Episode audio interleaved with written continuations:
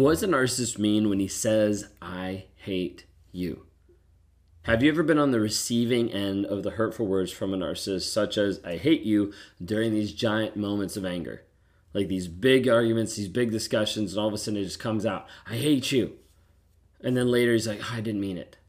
Maybe you wonder, like, did he actually mean it? Like, was this actually something that was true? Was this like the one time that I got to see truth come out? Or is it just another tactic to be able to manipulate and control you and to keep you in the fog?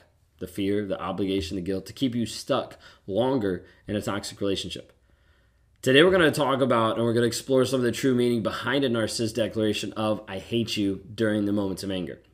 If you can understand some of the dynamics at play, it might help you understand just the manipulative tactics, help you reclaim some of your emotional well being, and to move forward. Like we need to be able to understand that like narcissists oftentimes will use multiple different things to be able to say different expressions, to be able to say different ideas to confuse you and to put you in this strategy to keep you under their control and keep you self-doubting of what's actually real, what's actually true in your life. Okay? If you guys are new here, my name is Ben Taylor, self-aware narcissist on this channel to provide awareness about narcissistic abuse. I'm the founder of Raw Motivations, the creator of the NARC app, and your guide in the Escape Toxicity Challenge, which is a seven-day challenge to healing. It's just helping you understand the baseline foundation. We can't get you healed in seven days, we can start to open up that door that it actually is a possibility. If you're struggling with what is a narcissist, am I a narcissist? Is this reactive abuse? What is going on? Like jump into that. Seven day challenge, seven dollars, lifetime access, community there as well to help support you in your journey. Well, want to be able to talk to you some about this aspect when a narcissist says, I hate you. And so, when first off, one of the things I want to be able to point out is this like emotional ma- manipulation, and there's also like a power play that's going on here.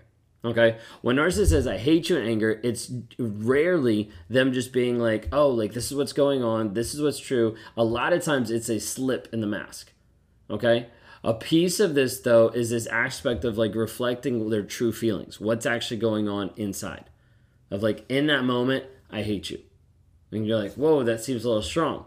Well, what this does in the moment is it serves as a powerful tool to manipulate and to control your emotions to control what you're actually feeling, to control what you're actually thinking.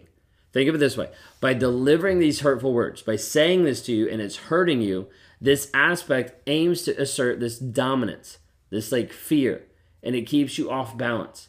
And you're like, wait, like what's going on? What did I do? What happens? When they do this, this aspect is like their their version of keeping you under their control. Okay, like it might sound a little bit weird, but it's this idea of like, let me be in control over you.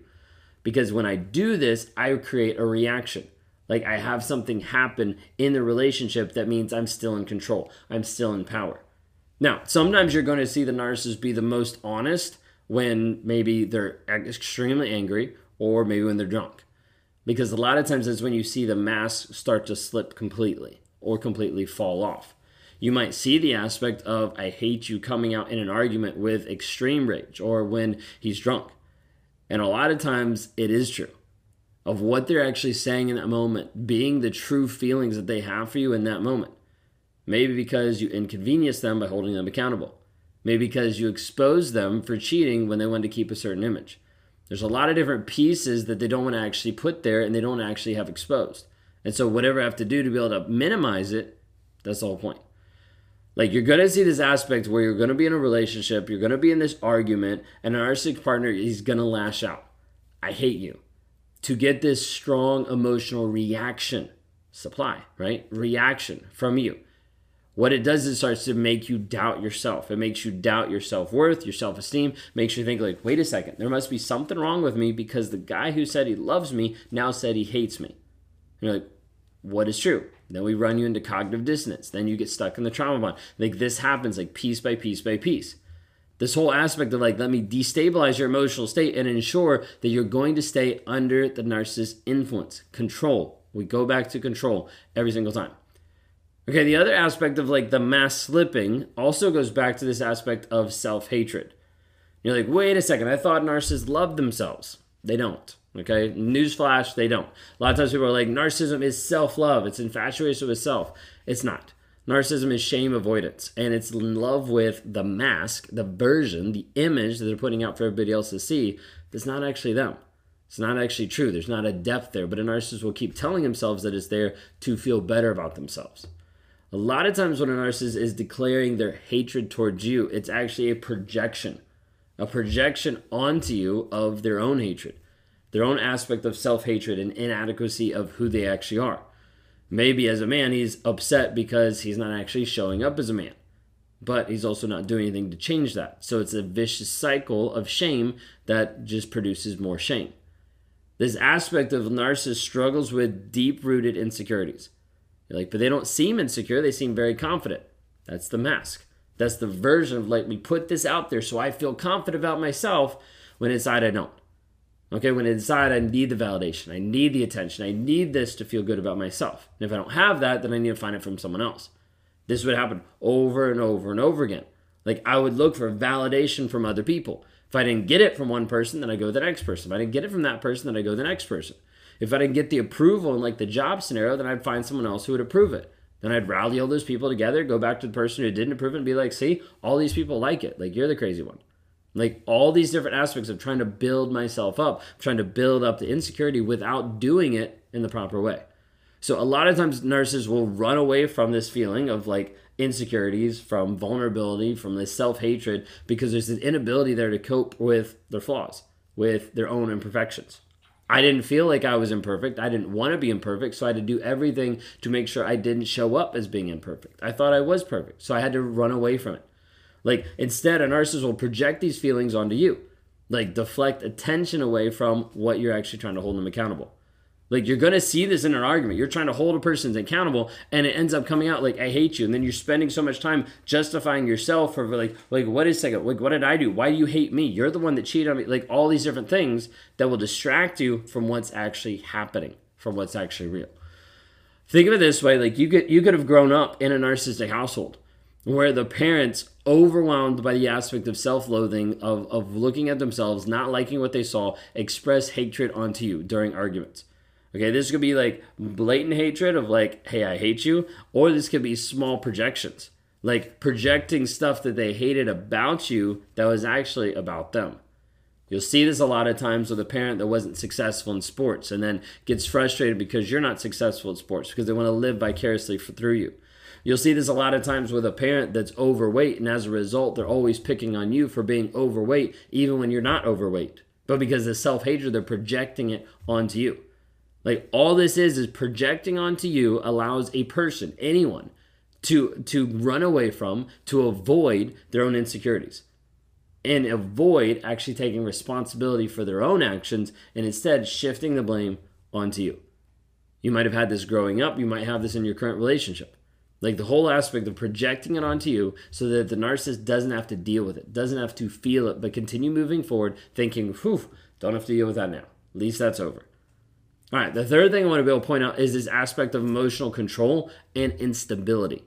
Okay, narcissists also, we talk about control all the time. Narcissists thrive on control, the ability to dictate your reactions, your response.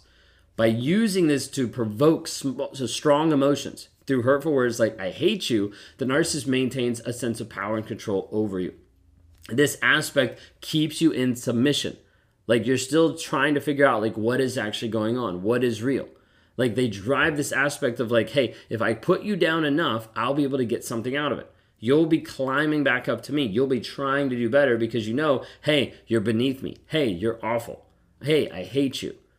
This aspect, like they get satisfaction from your emotional turmoil because it leaves you stuck.